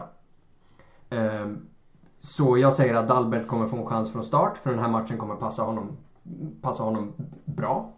Ehm, och Karamo tror jag kommer bytas in i slutminuterna. Eh, jag kan säga att, att eh, Annars, annars Ja. förutom bytet Nagatomo och Dalbert så anser jag att vi ska starta precis som vi har gjort innan. okej. Eventuellt lira, vila Valero då om han kanske behöver det. Mm. För Spalletti säger ju där när, när han får frågan om eh, varför Santon kommer in och inte Dalbert. Så svarar han ju bland annat det här med luftrummet. Jag behövde någon som... Han kanske hade glömt att Dalbert var lång. Men ja, han behövde någon som var bättre i luftrummet. Eh, men så säger han också, och det här ska tilläggas. Han säger också Dalbert behöver fortfarande lära sig hur vi spelar. Han behöver fortfarande lära sig italiensk fotboll. Mm. Hur ska han lära sig den på bänken? Tänker jag då, så här spontant. Alltså för det här är ju samma ord som vi hörde om eh, Arians eh, pojkvän Gabigol. Mm. Eh, inte pojkvän, förlåt. Din favoritspelare. Du tillskriver jävligt många pojkvänner här nu på senaste tiden. Ja, faktiskt. Ja. Jag, jag bara väntar på att jag och Gallerini får den här förlovningsringen också typ. Men vadå, ni vill... Jaha, men jag säger inte pojkvän för att det vet alla redan. Ja, ja, ja, Det ja. nämnde jag bara. Nej, så att... Eh, men eh, vad säger du då, eh, Arian? Tycker du att vi ska peta Nagatomo till förmån för Dalbert? Inte just nu när han spelar bra faktiskt. Ja. Eh, jag, jag har en liten, jag kom på en grej där. ehm, att eh, en till som jag tycker att vi ska rotera och nu, nu blir det abstrakt här. Jag tycker Ranocchia ska lira från start istället för Miranda för att skydda honom från det gula kortet för vi kommer behöva Miranda mot Torino. Mm. I och för sig. Alltså en sån här match ska kunna spelas med Ranocchia ska alltså, fan kunna spela den här. Alltså jag... Finns det någon annan som kan spela istället för Vi har ingen. Nej men van annan har ju dragit en knäsena där så det Ja men någon annan position som kan D'Ambrosio. ta... D'Ambrosio i sådana fall. Och Cancelo då Men- som högerback. Jag har aldrig sett D'Ambrosio spela mittback. Jo, han spelar- Alltså, I trebackslinjen har han ju gjort det. Mm. Men aldrig, aldrig... Det är då, bland annat då när han, ja, så bara som de här... Sämst, va? Ja, alltså Ranocchia eller D'Ambrosio där spelar nog ingen roll. Nej. Eh, ja, jag tycker faktiskt att vi ska... eh, alltså i den här matchen mot Sampdoria så, så efterlyste ju jag när det stod 3-0 in med de här bytena nu. Mm. In med Pinamonti och in med Karamo. För med. att det står 3-0 mot Sampdoria. Sampdoria är ett jättebra lag. Jag alltså, underskatta inte dem för fem öre. Men det står 3-0 när det ska stå 5-0. Det innebär att vi har full kontroll på matchen. Mm. Gör de här bytena. Låt oss se de här spelarna. Låt dessa spelarna känna att, att de håller på att komma in. Jag menar Pinamonti är... Alltså han, det det är hans andra år i A-laget. Han spelar inte. eh, båda vill ha ordet här. Eh, Hampus höll upp handen Ja, först. eh, och jag vill ju också argumentera att om vi hade gjort de bytena så hade vi inte tappat in de målen. Nej. För de här ki- killar som Pinamonti och framförallt Karamo, de hade kommit in och velat bevisa någonting Mm. när de andra slappnade av. Och därför tror jag inte att vi hade släppt in någonting heller. Exakt, och då vill jag lägga till att i värsta fall det hade blivit 3-2. Mm. Så det hade ju liksom, om de hade spelat Exakt, det hade exakt, inte blivit exakt. något mer. Det hade Nej. blivit värre än vad det blev på det slutet här, i alla fall. Och det här är också någonting som är återkommande som jag har sagt tidigare. Så han kan ju faktiskt inte, alltså om Eder nu är en sån... Det är, det är en bra anfallare som vi har i Eder. Vi Nej. kan tycka, nej jag tycker inte om honom. Alltså jag tycker inte om honom överhuvudtaget. Men han är bra. Alltså förstår du vad jag menar? Hur ska du peta honom? Alltså hur ska du, när du tar ut Icardi, ta in Pinamonti? Det krävs balls of steel och du vet att detta är din andra man om Icardi blir skadad. Du måste ändå ha en eh, god relation till honom som tränare, till Eder och så vidare. Så jag tänker så här, om inte Spalletti har förberett honom på det innan matchen, att lyssna den här matchen, om det går så här så kommer jag ta in Pinamonti. Då tror jag att Eder kan förstå det, men hade han tagit in honom igår istället för Icardi, det hade inte varit OK Alltså Eder. jag, jag är inte helt hundra på Eder är inte italienare, han är brasse. Glöm inte det. Lirar Alltså, för, för italienska ja men han är brasse, alltså förstår du menar I grund och mentaliteten? botten. Mm, ja, ja, ja. Oh, Så att det- det- jag enough. Ja, vi såg det. det mot, mot De Boer också, det här med att vägra skaka Exakt, hand och grejer. Och det, där, det där har jag fortfarande inte glömt. Nej. Men grejen är att jag, jag ser inte nödvändigtvis att, eh, att eh, Eder behöver räknas som Icardis andre man. Jag ser snarare att Eder är killen som man ska kasta in när man ligger under. Mm. Alltså Så- han ska inte ersätta Icardi, han ska ersätta en kille på mittfältet när vi behöver pusha framåt. Och jag kan Och säga... därför tror jag att det är lätt att motivera för honom att Mannen, vi leder 3-0, du behövs inte här. Så låt oss lufta den unga killen liksom. För Eder är också människa, han måste ju ändå kunna fatta Jag liksom. tror att, faktiskt inte det för att att Eder... Eder är människa. Att Nej, nej, nej. Ja, alltså absolut inte. Jag vet att han är alien. Nej men, nej, men jag tänker att han kommer från ett Sampdoria där han var stjärnan. Eh, han kommer till ett lag, han har bara suttit på bänken i princip. Eh, jag tror inte att han ser det på det sättet. Och jag tror att Spalletti inte vill ha den infekterade truppen. För han har sett sina föregångare i Inter att allting handlade om en infekterad trupp. Och jag är helt övertygad. Det, alltså, han är en av dem som tryckte ner truppen förra säsongen. Det Oh, såg ja. alla. Gud, och ja. ändå så blev han kvar. Vilket innebär antingen, ja, antingen så fick vi inte bud på honom eller så vägrar han lämna. Alternativt att vi alla har fel och han inte. Men det som, alltså av allt att döma hur han visar sig liksom, så är han den som, om han inte mår bra så kan det Nej men alltså vi, vi, vi vet redan att, att. Eder är en liten, liten bitch. Alltså för är, eh, till att börja med den grejen med att skaka hand med, Mm. med De Boer och skit. Men det gjorde inte Joao Mario heller, bara för att liksom nämna det i alla fall. Absolut, men, Mm. men skitsamma. Men han har ju också, han sitter ju och likar Maxi Lopez Och för tweets om Icardi och liksom så här, hans hat mot Wanda sitter ju Eder hemma, med, hemma i soffan och likar liksom. Det här är en jävla, det här är en, alltså, han kallas The Snake i Bens, i den engelska interpodden som, som vår polare Ben gör. Alltså, och det är inte för inget alltså. Nej. För han är en jävla orm alltså. Och det är det jag tänker, att det är det som gör att, att Spalletti inte vågar riktigt när det kommer till att släppa på Och Pinamonti. det är det jag menar, jag menar alltså, vi kan ju inte ha en sån Nej, spelare i precis. truppen. Alltså, han, måste ju, han måste ju väck. Ja, men har vi honom i truppen så måste vi ha honom nöjd.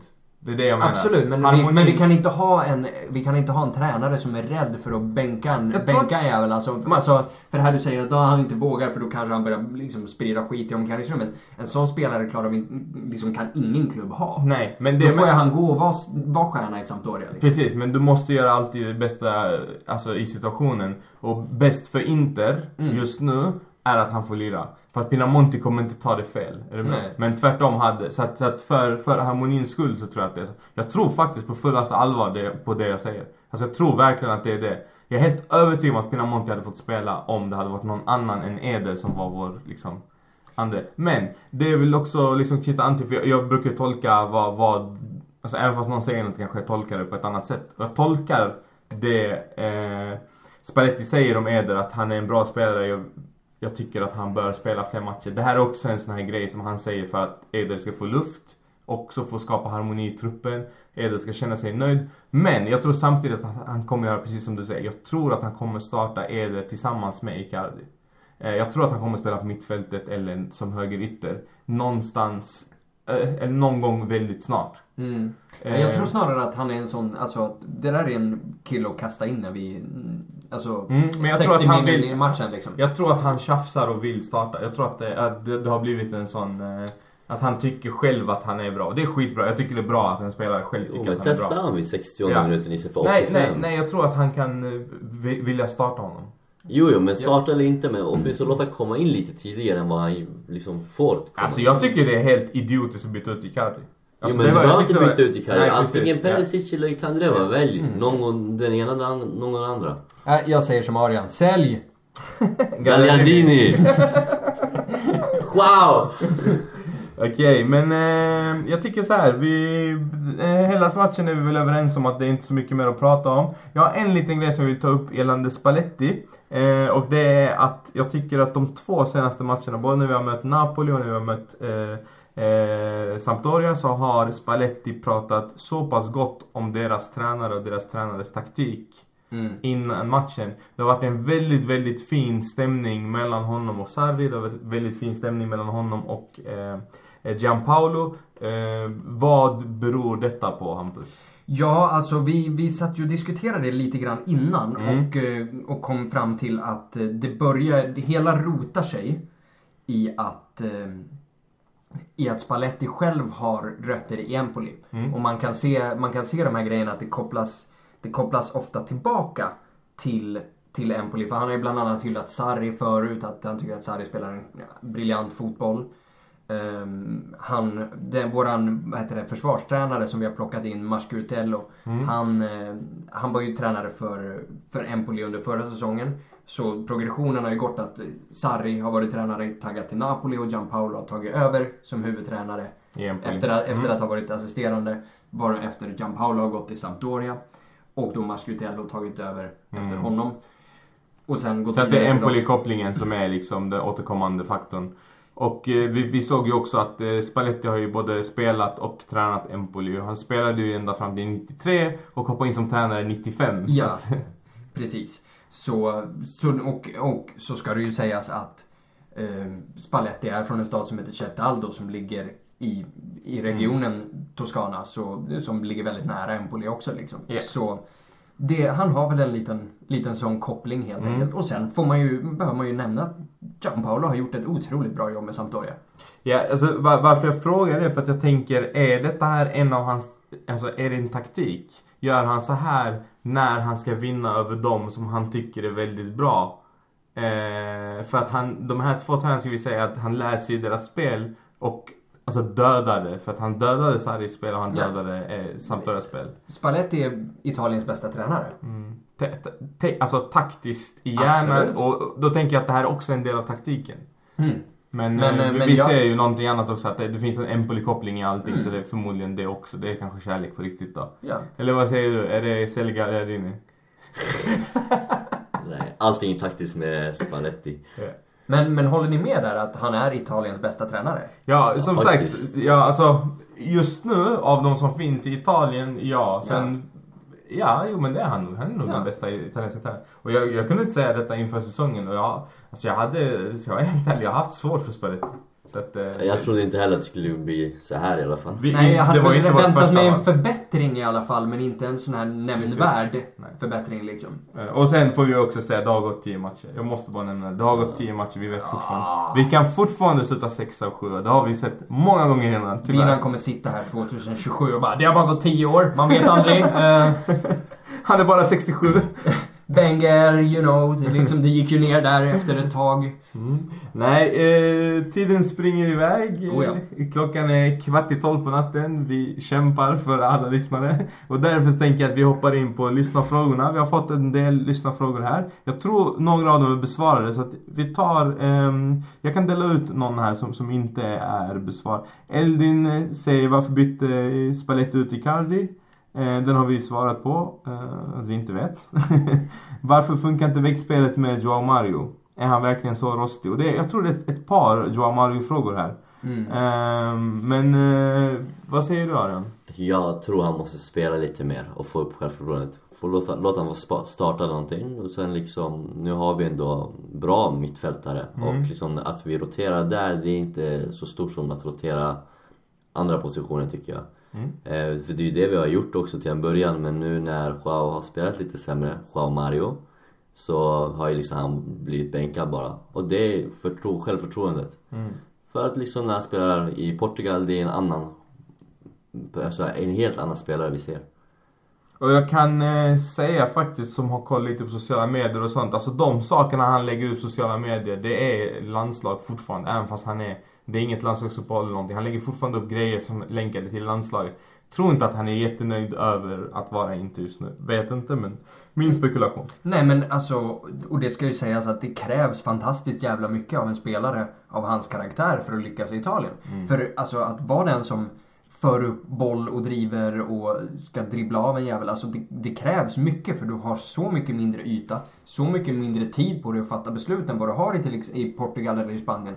Så alltså, om han utvecklas och lär sig den italienska ligan ordentligt så Ja. kan han bli hur nyttig som helst. Men det finns också en, en chans att han aldrig tar det steget. Nej. Så jag säger sälj! Gagliardini! Nej men det, det vi, vi ska nämna här är att vi har tagit upp många gånger att, att eh, Joao Mario är ju väldigt bra när han hoppar in. Eh, men han är inte bra när han startar. Så har det varit tidigare i alla fall. Nu är det ju inte så längre. Nej. Eh, och det är det, antingen, okej, för då säger till exempel Arian här, men vi kanske borde starta med honom. Vilket eh, låter vä- väldigt logiskt egentligen, men vi har ju sett han starta, han är inte bra när han startar, han är bara bra när han hoppar in. Så det är någonting som har hänt i den här ringrostigheten, precis som Eldin har, har på Alltså, tapeten här. det känns ju som att, eller för mig i alla fall, att Joao Mario är egentligen den bästa mittfältaren av de som spelar nu. Mm. Egentligen, potentiell i alla fall. Absolut. För att bli bäst. Eh, men det är... Jag tror det är match i benen, han måste bara få spela mer. Och, Det och, det också- och ge, ge det- chansen. Alltså, får- misslyckas han, fortsätt ge förtroendet. Ge honom några matcher i rad och liksom se vad det händer. Det är fortfarande resultatet det är det viktiga och, det är svårt att ändra på någonting. Alltså don't change what's working well. Förstår du? Alltså Spallettis uppgift är ändå att, att ta tre poäng match för match och det spelar ingen roll om, om Joao Mario är involverad eller inte i Spallettis eh, utvärdering. Eh, men det ska ju nämnas varför vi Alltså varför det är en, en, en het potatis eller varför man diskuterar överhuvudtaget. Det är Inters dyraste värvning genom tiderna, det får vi inte glömma bort. Vi har aldrig värvat en spelare för de här pengarna. Ja. Och, eh, och det, ju, det finns ju just det här som ni pratar om, alltså han är bra i vissa lägen och dålig i andra. Det är ju just det här som oroar mig, att han, att i och med hans inträde förra säsongen så var han en av de absolut bästa i ett lidande Inter. Men han har varit bra den här säsongen också. Det är ju det. Jag tycker ju att, att han nu har blivit en av de sämre i ett fungerande Inter är ju högst jävla oroväckande. Så jag, jag är genuint orolig för Ja, hur jag- fan det där kommer bli alltså. Jag är orolig för om vi har ett tålamod med honom. Jag är inte orolig för liksom att han skulle lyckas inte eller inte. då är egentligen frågan, hur mycket tålamod ska vi ha? Vi har ändå, Jag klättrat, att- upp, jag- vi har ändå klättrat upp på en ganska hög nivå nu alltså. Det, Med Joao, det tycker jag absolut Nej inte. men, nej men, nej men som lag. Alltså, vi Ja, ja, inte, vi har inte, alltså det var en annan grej att ha tålamod med Kovacic när det gick skit. Nu går det bra. Nu, alltså att Alltså- sätta in en spelare som, liksom, Nej, som missar två lägen, det kan kosta en en match. Ja, precis. Men det, det här är också en jätteviktig grej tycker jag. Alltså hittills så har inte Joao Mario gjort någonting som har satt laget i knipa. Han har aldrig kommit in och förstört en match eller förstört en matchbild. Liksom, han har inte kostat oss någonting. Nej, exakt. Nej, att- men på, på ren flyt. Men alla de här matcherna Fast, där, så, han har, där han har haft de här fria lägena. Mm. Låt oss säga att, det, att i det läget han får mot Sampdoria, att det hade stått 0-0 i det läget. ja, då, då har vi en annan diskussion. Ja, och det är det jag är orolig för och jag vill helst att se det här problemet löst Ja. innan vi hamnar i en sån situation. För då hamnar vi i en sån situation, då har vi ju... Och om vi då tror att det är hans självförtroende det är fel på, då är han död när en sån grej händer. Ja, jag kan säga så här, jag kommer inte eh, acceptera som att jag har någonting att säga till om. Men jag kommer inte tycka att det är okej att sälja honom eh, om han inte... Alltså, jag gör inte det nu överhuvudtaget. Utan jag tycker fortfarande att det är en av de absolut finaste spelarna vi har. Och att han verkligen ska få... Inte få chansen, han får chansen. Utan han ska verkligen vakna. Och det är någonting Spalletti får jobba på med honom. För att vi vet vad han kan och vi vet hans potential. Och vi har sett honom i portugisiska landslaget, vi har sett honom i Inter där han har Mm. presterat också. Vi har sett även den här säsongen väldigt många ljuspunkter från honom. Men de senaste matcherna har- är han lite ut, ur form eller vad man nu ska säga. Och det är ett, det är ett självförtroendeproblem. Jag är, öppen med, jag är öppen för en försäljning om vi får något bra för det. Ja, jag Om vi också, säljer av hon- Gagliardini. Nej men då, som sagt, om vi säljer av, om vi säljer av Jamario till förmån för typ Arturo Vidal Ja. i januari, då är jag villig att göra den grejen. Ja, alltså självklart mot ett toppnamn så, så kan man ju värdera det, den situationen liksom. Det hade jag också. Vi, dock med ett förbehåll, vilket förutsätter att vi ligger kvar på den här nivån som vi är nu. Mm. För om vi liksom skulle börja göra bort oss totalt och ligger på sjätte plats i januari, då är det ingen mening med att sälja en, en ung och lovande spelare Nej, som han är för en kille som Vidal. Men ligger vi tvåa och får in en kille som Vidal, då står vi i begrepp att faktiskt kunna ta en titel. Ja. Om vi får de målen från, mitt, från mittfältet som vi faktiskt behöver. ja precis, alltså det är klart att skulle vi kunna byta honom mot en position som är mer lidande Inter, vilket till exempel eh, Vidals position eller Mm. den typen av spelare, så självklart det är en helt annan eh, diskussion men så här rent att bli av med honom eller inte så tycker jag Att sälja för att bli av med, absolut inte. Nej. Alltså, att sälja för att få pengarna från banken så som du vill göra så. Nej, alltså jag, som sagt, sälja för att återinvestera i något. Ja, eh, då, då är det en helt annan diskussion. Helt klart. Helt klart. Eh, Okej, eh, Yassir Alabas undrar varför vi spelade Santon för Adalbert. Den har vi redan diskuterat så att det, det är bara att spola tillbaka. Eh, varför kollapsade vi andra undrar Georgios Ioannidis. Varför tappar vi ofta matcher när vi släpper in ett mål efter ledning? Varje match vi leder och motståndaren reducerar brukar sluta med hjärtat i halsgropen. Patsa inte på både gott och ont. Psykiskt, eller? Det är liksom, jag tror inte vi har släppt det där någon, någon säsong. Jag kan säga att eh, Spallettis svar på frågan, han fick ju nästan samma fråga. Eh, om att varför släpper vi in två mål? Liksom, ni vinner med 3 varför släppte ni in två mål? Då säger han alltså, vi släpper in två slumpmål. Eh, och den här matchen är den första matchen som jag vill att eh, folk ska... Nu kan folk sluta säga att vi har turen på vår sida. Mm. Här är en match där vi inte har turen på vår sida. Mm, De flesta skotten går i stolpen, ribba och deras två chanser gör de mål på. Mm. Eh, här har vi all otur. Vi går ändå hem med, med tre poäng. Mm. Bra sagt. Det, det har han ju definitivt rätt i. Däremot så, så hela, hela analysen här att varför är det alltid så här? Det är inte alltid så här. Det har, Ofta. va- det, har varit, det har varit så mot Sampdoria, mot Milan och mot Benevento.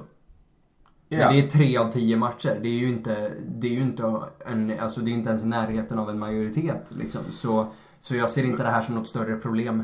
Jag förstår vad Jörgus är inne på och jag känner väl likadant. För att vi, jag tror att alla som kollar på matchen och känner någonstans att det kan bli ett 3-3 mål här. Såklart det kan bli. Och det är det han menar med hals, eh, alltså hjärtat i halsgropen. Och det tänker jag att varför det känns så för oss, det är för att vi har lidit de här åren.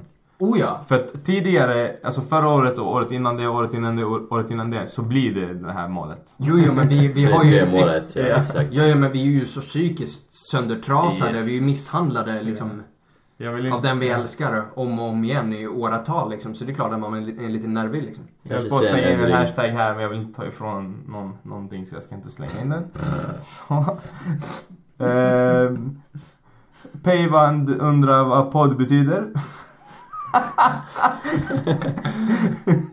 Ehm, ja. Eh, Ahmad Hamarshi undrar. Jag tycker att de spelare som man inte får byta ut under match är Skriniar och Vesino. Vad tycker ni? Alltså man ska alltid kunna byta ut. Det är liksom, en spelare behöver inte liksom betyda kollaps. Nej. Varför de byts ut liksom. För vad, vad händer om de skadar sig? Jag, jag, kan, jag kan köpa eh, argumentet att man inte ska byta ut dem för att byta ut en spelare. Nej nej. Är ni med? Alltså om det är så här. Som till exempel senaste matchen. Precis. kunde låt, låtit vara kvar hela Alltså, matchen. Han klarade av det säkert, ville spela också. hade, hade, hade Spalletti bytt ut Skriniar så hade vi nog alla höjt på ögonbrynen. Typ vi hade kastat saker. alltså det, men grejen är att det handlar om vad man kan byta in också. Ja exakt. Alltså, det liksom, vi har ju, alltså för att ta in Vesino, vi har absolut ingen bättre än honom på hans position, utom möjligtvis Gagliardini.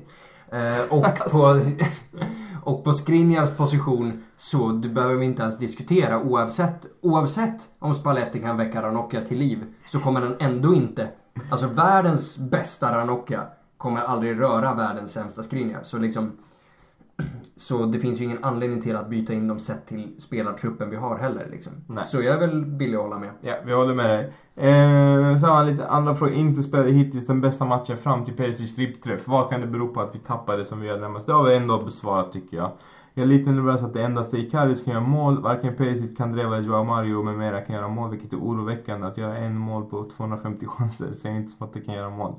Ehm, den kan jag faktiskt svara på. Jag tycker väl att, att eh, någonstans så finns det kanske en oro för att ja, men, det är Icardi som gör alla målen, eller många av målen. Men jag kan garantera att alla de här andra kan göra mål förutom Joao Mario. Men Alltså det är ju, jag håller ju inte med dig där och jag, ju, jag delar ju hans oro till, Okej. till fullo. Och det är väl det här jag ser, jag vet att vi har en fråga längre ner som vad vi bör fokusera på framförallt i januarifönstret. Mm. Och det vi definitivt bör fokusera på, att greja oss en billig backup-back, det, det grejar vi så. Men nej, mittfältare som kan skjuta. Exakt, Ja. alltså vi behöver de här målen från mittfältet som Brozovic kan göra till en viss mån. Men Brozovic är fortfarande Brozovic. Vi kan inte förlita säsongen på det där. Det är därför jag argumenterar att vi ska in med en Vidal eller en Nainggolan Ja. eller den här typen av spelare. Alltså jag skriver under på det till 100%. Eh, jag menar bara att i... Alltså av de som finns idag Mm. så säger jag ändå att alltså Kandreva kommer göra mål. Han kommer göra 5-6 mål den här säsongen. Mm. Eh, Perisic kommer göra 10. Absolut. Eh, Men så- de kommer fortfarande från kanterna. Ja, precis. Och, och rent, rent, rent taktiskt blir då den grejen att oavsett om det är Perisic eller Kandreva som har en Mm. boll på kanten. Så kommer då antingen, då måste det gå via ett inlägg. Icardi mot första eller yttermittfältaren mot bortre. Och Ja, behöver då, någon som då, behöver, då behöver de vi möter, de behöver inte täcka upp bakåt. Mm. För vi har ingen som kan avsluta därifrån. Så då kan man ställa mer folk på de två. Så har man till exempel en kille som, eh, som Vidal eller typ Javier Pastore i PSG. Alltså sättet han lirade i Palermo. Han öste in mål från, från en offensiv mittfältsposition. Så en sån typ av spelare behöver vi. Delvis för att det kommer öppna upp lägen för våra yttrar. Det kommer öppna upp lägen, fler lägen för Icardi. Och de lägen då, då den spelaren lämnas omarkerad så smäller det. Så svaret på frågan om vi ska byta Joao Mario mot Pastore är... Det får ju definitivt komma cash emellan. Men jag skulle nog vara villig att göra det. Aldrig. Gagliardini mot Pastore då? I helvete heller. Aldrig i livet. Frågan var till Arian. Vad sa du? Gagliardini mot Pastore? Ja, vi kan göra pengar på det också. Mellanåt. Nej, skämt åsido. Uh, ja, vilka positioner skulle ni vilja att vi förstärkte i januari? Och jag skriver under på exakt det Hampus pratar om och det har jag skrikit om. Eh, det är också en, en anledning till att jag tyckte att Banega, alltså släpp, att vi släppte Banega var så dumt för att han gjorde ju de målen. Det här med facit i hand. Sett Mm. till att spelsystemet blev som det blev. Exakt. Alltså man hade ju perfekt. inte väntat sig att det skulle spelas här. För det var ju inte så här Spalletti lirade i Roma. Nej. Så man förstod försäljningen då. Jag förstår den inte. Nej men alltså för, för Spalletti spelade ju sin, sin 4-3-3 Fast i Roma och hade aldrig riktigt den rollen. Och, liksom, och, och man vet ju att han vill ha den här Ja. Nainggolan, den här box-to-box-spelaren. Och den har han ju inte riktigt. Det är väl Vesino som kommer närmast. Men vi hade jag inte fattar. ersatt, alltså om vi tar in någon, då kan jag Mm. förstå det. Men man kan inte sälja, det är ju det, det är samma misstag som vi gjorde med, med mittbackspositionerna. Alltså det, det är ju Mm. där vi, vi gjorde ju ett, vi gjorde flera fel under transferfönstret när det kommer till att vi, vi sålde till exempel mittbackar Mm. innan vi har plockat in tillräckligt. Ja, och det där är ju under all kritik. Men just att man, Men ju- behöv, att man behövde ersätta, ersätta Banega ser jag inte som. Jag ser att man snarare positionerade om det och att Men Borja just- Valero var Banegas Ja, fast- ersättare i truppen. Ja, fast ändå inte. Alltså för att vi, vi eftersökte ju en box-to-box spelare hela, hela sommaren. Precis, men Banega, Banega är ju inte den här box-to-box-spelaren heller. Nej men om du ska spela med, alltså om du ska Och komma in tror, och att ändra. den, jag tror att den box-to-box-spelaren vi tog är Vesino. Ja. För, för vi, fick, vi, vi fick aldrig ihop cashen för att plocka en av de här dyrare jävlarna. Och då fick man gå ett steg neråt och vi fick ta Vesino och han fungerar. Ja, ja nej, jag, jag tror mer att, att om det var tanken från början, vilket vi liksom, det, det var det som var uttalat att vi, vi ska spela så som Roma gjorde och så vidare. Mm. Eh, så skulle man först plockat in eh, en riktig box-to-box-spelare innan man släpper Banega. För jag menar 9 miljoner euro kommer vi få sista dagen också. Mm. Också, vi det, vi, vi pengarna bör ju där. komma ihåg också att vi hade det här kravet. Ja. Vi hade kniven mot strupen där och dra ihop de pengarna. Hela Premier League slog som eh, Andrea Ranocchia för fan. Ändå blev man klar. Ja. Det där tror jag inte på för shit. Jag tror faktiskt på det. I helvete heller alltså. Alltså han, eh, jag följer några, ita- jag, några engelska tidningar. Han Mm. var hyllad hela förra säsongen trots att han var skit.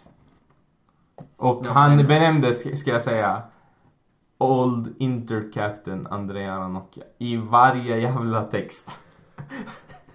Så det där kommer vi inte ifrån. Nej, tydligen Eh, inte. Är det någon annan position förutom självklart mittbacken eh, som vi behöver förstärka i januari? Ja, Det är, ja, mittbacken Alltså och eh, box och to box. box, box, box mittfältaren. Ja, alltså Ytter kanske. en högerytter där skulle det ju vara. Men alltså för Kandreva, som vi har sagt innan, Kandreva kommer inte hålla i sig hela vägen. Vi har ju ändå en som är på lån liksom. I, Cancelo. i Cancelo. Cancelo jag, jag tycker, alltså nu kommer ni säkert bli upprörda här också, men jag tycker Cancelo är skitdålig alltså.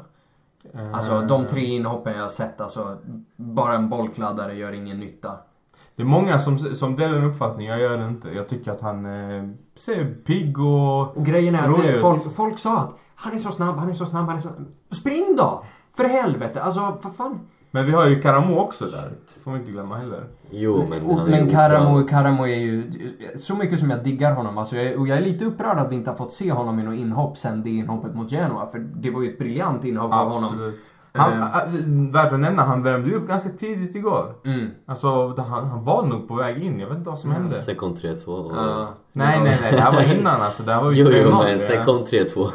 Ja, ja, nej, men som sagt underligt. Men oavsett hur lovarna såg ut där så är det ju ingen spelare vi kan lita på på det sättet. Men det ska sägas att det är ett januarifönster också. Det kommer ju inte värvas åtta spelare nu.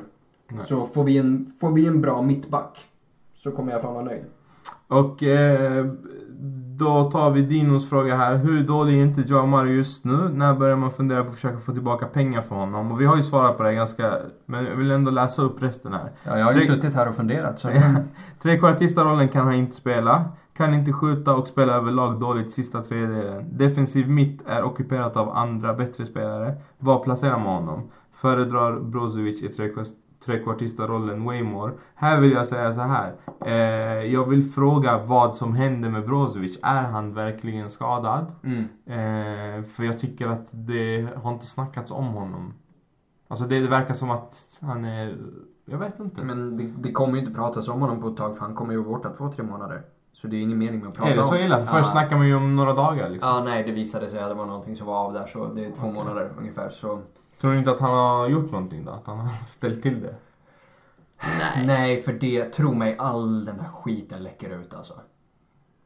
Ja. Ni vet hur de här spelarna är på, på sociala medier och grejer liksom. Men varför ska han?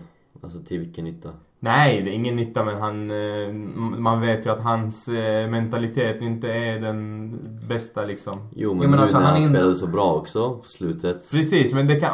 Alltså... Av det man har sett av Brozovic till och med med egna ögon eh, på media. Så... Alltså han är ju i sitt huvud Messi. Och alla andra är... Typ, de, de finns där. Ja, ja.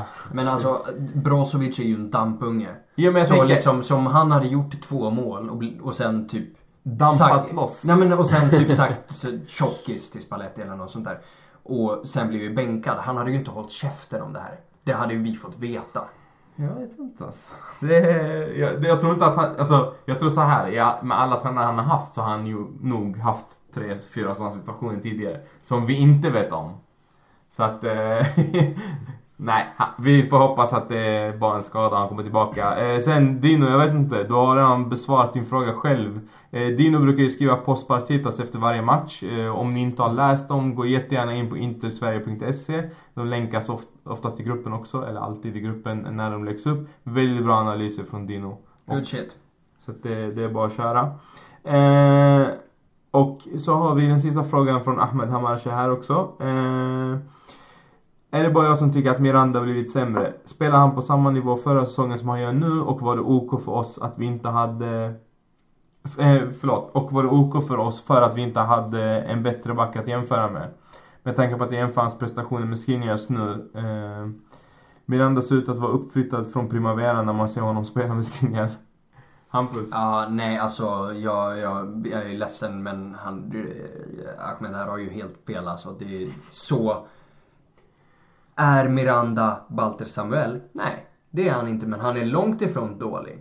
Han ger sällan bort, han ger ju inte bort något mål. Så, och ja, han är, han är 32, fyller väl 33 hyfsat snart vill jag minnas. Så grejen är att ja, det kommer ju dippa neråt. Det är klart det kommer göra det, men det är ju en jävla skillnad på honom och en Primavera-spelare. Alltså det där är ju...